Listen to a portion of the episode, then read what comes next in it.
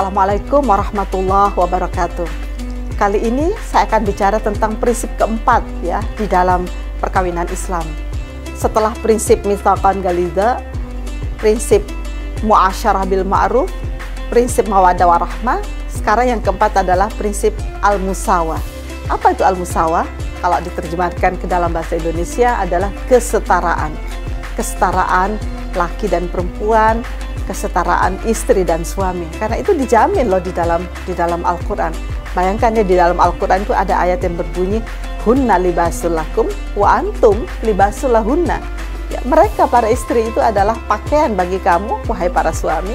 Sebaliknya kalian para suami juga adalah pakaian bagi para istri. Pertanyaannya adalah, mengapa Al-Qur'an menjadikan pakaian sebagai ilustrasi di dalam relasi suami istri? Ada apa dengan pakaian? Secara sosiologis, pakaian itu digunakan ya libasun, artinya dalam bahasa Indonesia itu adalah pakaian, busana. Kenapa itu menjadi uh, ilustrasi di dalam perkawinan? Ya karena pakaian itu fungsinya secara sosiologis itu adalah uh, menjadikan ya uh, diri kita uh, confidence ya. Karena itu dalam relasi suami istri itu diperlukan perasaan confidence. Laki-laki merasakan atau suami merasakan hubungan dengan istrinya atau ketika bersama istrinya itu menjadi confidence, percaya diri. Demikian pula sebaliknya, karena itu konfidensi itu merupakan dasar ya di dalam relasi suami istri, menjadi confidence ya. Nah, di dalam uh, Al-Qur'an relasi suami istri itu digambarkan dengan uh, uh, libasun ya, pakaian. Karena secara sosiologis tadi pakaian membuat kita menjadi lebih confidence. Coba kalau kita tidak berpakaian, kita malu kan keluar rumah. Karena itu dengan uh, punya suami atau punya istri, kita merasa menjadi lebih confidence, lebih uh, merasa uh, terhormat, kira-kira seperti itu. Jadi kita nggak malu bawa suami, kita nggak malu bawa istri, dan kita tidak malu memperkenalkannya kepada uh, sahabat-sahabat atau kerabat di sekitar kita. Dan kita merasa bangga dengan suami kita, kita merasa bangga dengan istri kita, seperti apapun kondisi mereka.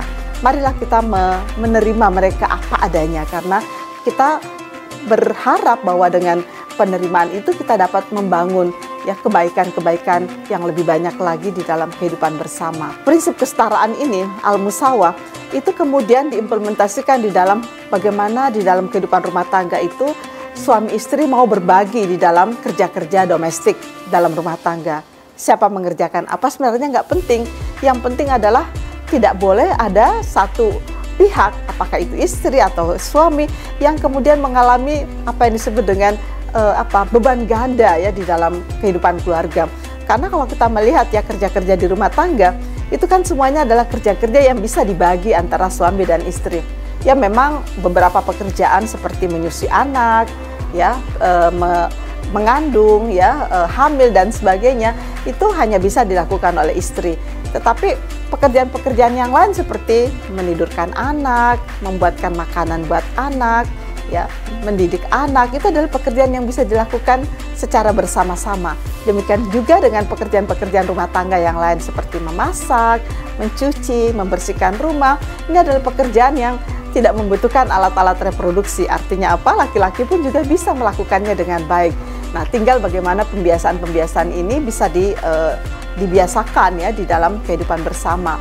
Karena itu, apa yang dimaksud dengan prinsip al-musawa, kesetaraan, itu bukan berarti uh, harus uh, sama persis pekerjaannya, nggak perlu, tetapi bagaimana suami menghargai ya pekerjaan-pekerjaan istri, istri pun juga menghargai pekerjaan-pekerjaan suami, sehingga semua masalah di dalam kehidupan bersama di rumah tangga itu dapat diselesaikan secara eh, apa secara damai. Selain itu, prinsip musawa ini juga dibangun dengan eh, mempertimbangkan ya eh, status dan juga posisi dari keduanya. Karena itu, saya kira keduanya bisa saling berbagi di dalam bagaimana merencanakan keuangan, bagaimana merencanakan masa depan anak-anak, bagaimana merencanakan masa tua di mana nanti kita pensiun ya, berapa yang dana yang kita sisihkan untuk uh, masa hari tua kita, berapa dana yang kita sisihkan untuk berlibur dan rekreasi dan sebagainya. Karena itu dalam kehidupan bersama di dalam keluarga, suami dan istri harus betul-betul ya bermusyawarah, ya, mempertimbangkan pendapat keduanya. Jadi nggak boleh mengambil pendapat sepihak, karena itu al-musawa, pandangan bahwa kita ini sederajat, itu betul-betul ya ditanamkan di dalam uh, perkawinan Islam. Terima kasih.